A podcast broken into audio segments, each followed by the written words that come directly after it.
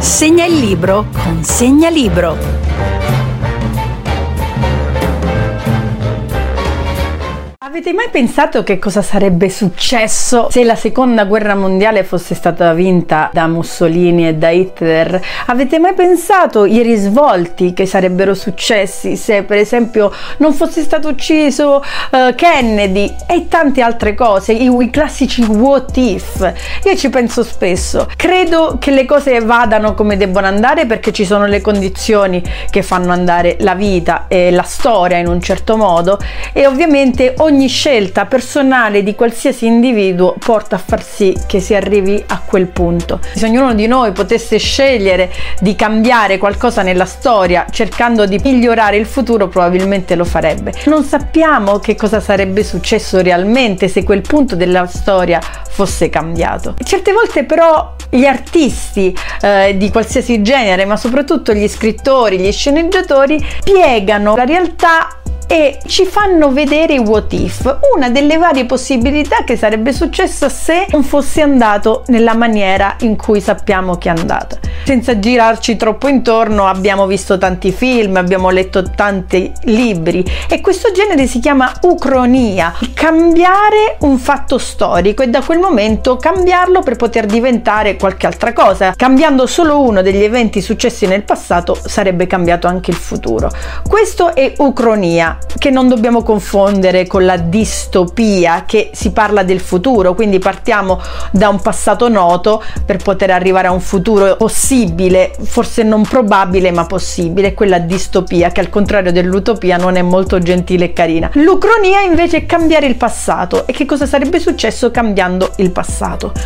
Uno dei libri che vi consiglio che parlano di una vicenda ucronica, anche un po' particolare, probabilmente antelitteram, e parla proprio di, di questa parte ucronica, ovvero immagina che cosa sarebbe successo se i nazisti avessero vinto la seconda guerra mondiale, il richiamo del corno Sarban ad Elfi ultima stesura di questo enorme capolavoro. In realtà Sarban non ha scritto tantissimo, quindi bisogna leggerlo perché è un gioiellino. Sarban in realtà è John William Wall, ovvero un diplomatico inglese che ha ben vissuto e che ha ben visto la seconda guerra mondiale. Sappiamo i risvolti che ha avuto nella storia reale, immagina che invece non fosse andata così. La vittoria dei nazisti e dei tedeschi. Alan Credilon, ufficiale della Marina britannica, britannica che si risveglia dopo essere scappato, insomma era stato catturato, si risveglia, cerca di scappare e viene preso, viene catturato non sa nemmeno come e,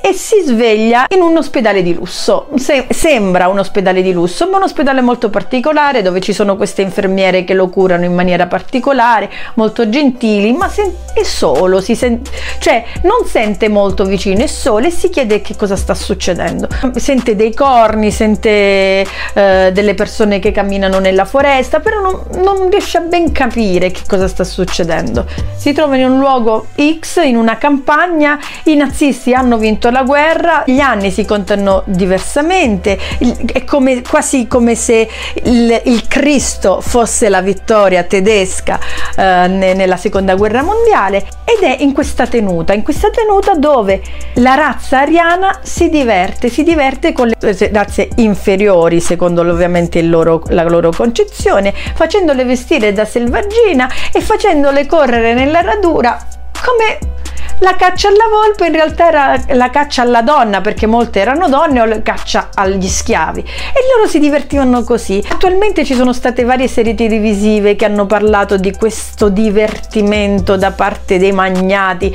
contro la gente povera. Lui già a metà del secolo scorso immaginava una cosa del genere da parte dei nazisti con le razze inferiori. Se riusciamo a capire cosa può aver provato lo scrittore che aveva subito, che aveva visto realmente una guerra mondiale, la seconda guerra mondiale, aveva visto milioni di morti, cosa può aver provato a pensare se fosse andata diversamente. Persone assurde che hanno inventato campi di concentramento. Che cosa avrebbero potuto fare alla gente che loro definivano inferiore ra- alle razze che loro definivano inferiori, le avrebbero trattate come degli animali e infatti c'è tutto questo gioco, poi c'è anche una piccola storia d'amore all'interno, però quelle storie d'amore nate nel pericolo, genuine, quelle um, dove si trovano due anime più che due persone. Il richiamo del corno è un libro che lascia senza fiato.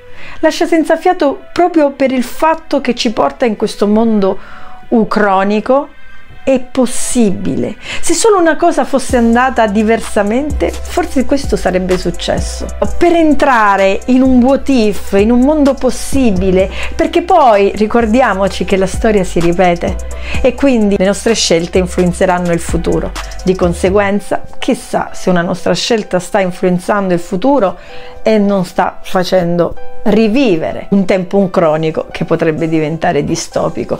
Questo libro è ucronia, fantapolitica. Non voglio fare la classicista, ma quando gli scrittori di metà del Novecento scrivono un libro del genere è sempre scritto in maniera fenomenale. Vi dico solo l'incipit, come inizia? Inizia con eh, un virgolettato e dice è il terrore che è indescrivibile. Vi porta già nel terrore, nell'angoscia, nella nel dramma di una vita possibile. Richiamo del corno, Sarban, Adelphi.